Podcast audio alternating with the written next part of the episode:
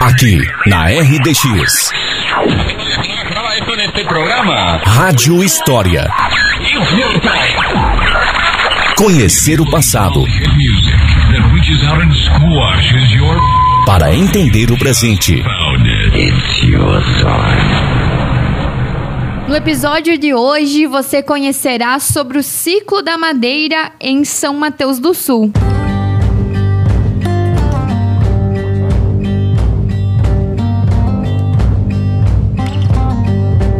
Olá, caros ouvintes do Rádio História. Bom dia. O Rádio História já falou sobre diversos assuntos como a erva mate, o tropeirismo, futebol e muitos outros temas históricos. Essa semana vamos falar de um ciclo econômico importante na história de São Mateus do Sul, o ciclo da madeira. No século XIX, a erva mate era o nosso principal produto econômico e o estado do Paraná ganhava notoriedade e desenvolvimento com essa região deixando de ser comarca de São Paulo no ano de 1853. Desenvolvia-se nesse período também a navegação pelos rios, a construção de ferrovias e as estradas de terra. A seguir veio o ciclo da madeira. Erva mate e madeira sempre estiveram relacionadas pois além de estarem associadas na natureza com os ervais nativos sombreados pelos pinheiros, a madeira era o material utilizado na embalagem para o transporte da erva beneficiada. A madeira estava por toda parte e em abundância, também em móveis maciços de embuia e outras utilizações mais nobres. As tábuas de araucária eram as mais baratas e as mais usadas nas construções. A primeira serraria em São Mateus do Sul foi construída em 1895 pelos irmãos Alexandre e Francisco Nadolny, na colônia Taquaral.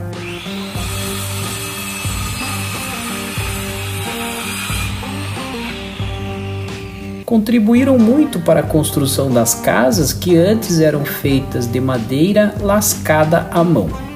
Outras madeireiras se instalaram em seguida, e a madeira serrada era trazida em carroças de até oito cavalos, depois em pequenos caminhões até a beira do rio Iguaçu, embarcada nos vapores e conduzida até Porto Amazonas para exportação nos portos marítimos do Paraná ou Santa Catarina.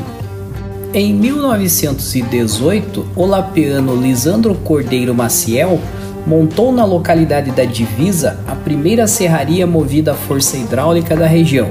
Divisa era distrito de Antônio Linto, município de Rio Negro.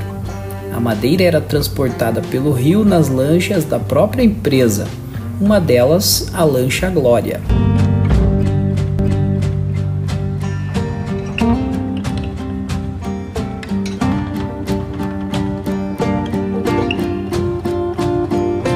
Em 1923, essa serraria produzia 10 vagões de madeira por mês que também seguiam para exportação.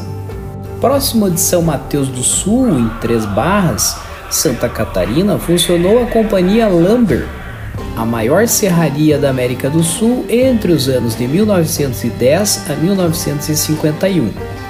Dois anos após a sua inauguração, possuía uma reserva de mais de 2 milhões de pinheiros, sem contar as embuias e cedros.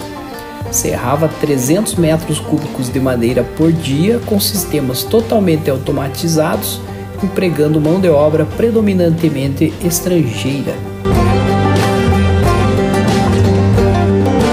A indústria madeireira desenvolveu muitas comunidades onde estavam instaladas, são Miguel da Roseira, Divisa, Colônia Taquaral, Pontilhão, Cambará, Terra Vermelha, Água Branca e muitos outros lugares se desenvolveram, além de outros fatores, próximo de uma serraria. O transporte também teve o desenvolvimento acelerado para garantir o escoamento da produção. O auge da indústria madeireira foi no início da década de 1940, onde nesse período nossa cidade possuía 45 unidades em funcionamento, a maioria operando próximas ao Rio Iguaçu. Hoje existem poucas serrarias e somente para beneficiamento de madeira reflorestada para a preservação das árvores nativas. Durante a Segunda Guerra Mundial, laminadoras produziam e exportavam as madeiras compensadas como suporte da indústria bélica. Antes mesmo do conflito mundial, as madeiras nobres eram exportadas em estado bruto. Enormes toras de embuia ficavam amontoadas nos cais de Antonina e Paranaguá, esperando o embarque para serem beneficiadas nos mais variados destinos estrangeiros.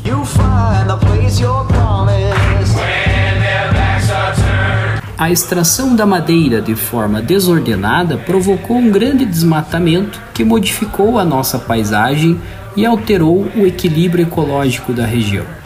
Por outro lado, o ciclo da madeira trouxe grande desenvolvimento ao nosso estado, através da construção das estradas, navegação e povoações, como a nossa cidade de São Mateus do Sul. Por hoje é só, pessoal. Eu sou Tiago Portes Borges, espero que tenham gostado de mais um pedacinho da nossa história e da história da nossa cidade, o ciclo econômico da madeira. Um abraço e até a próxima!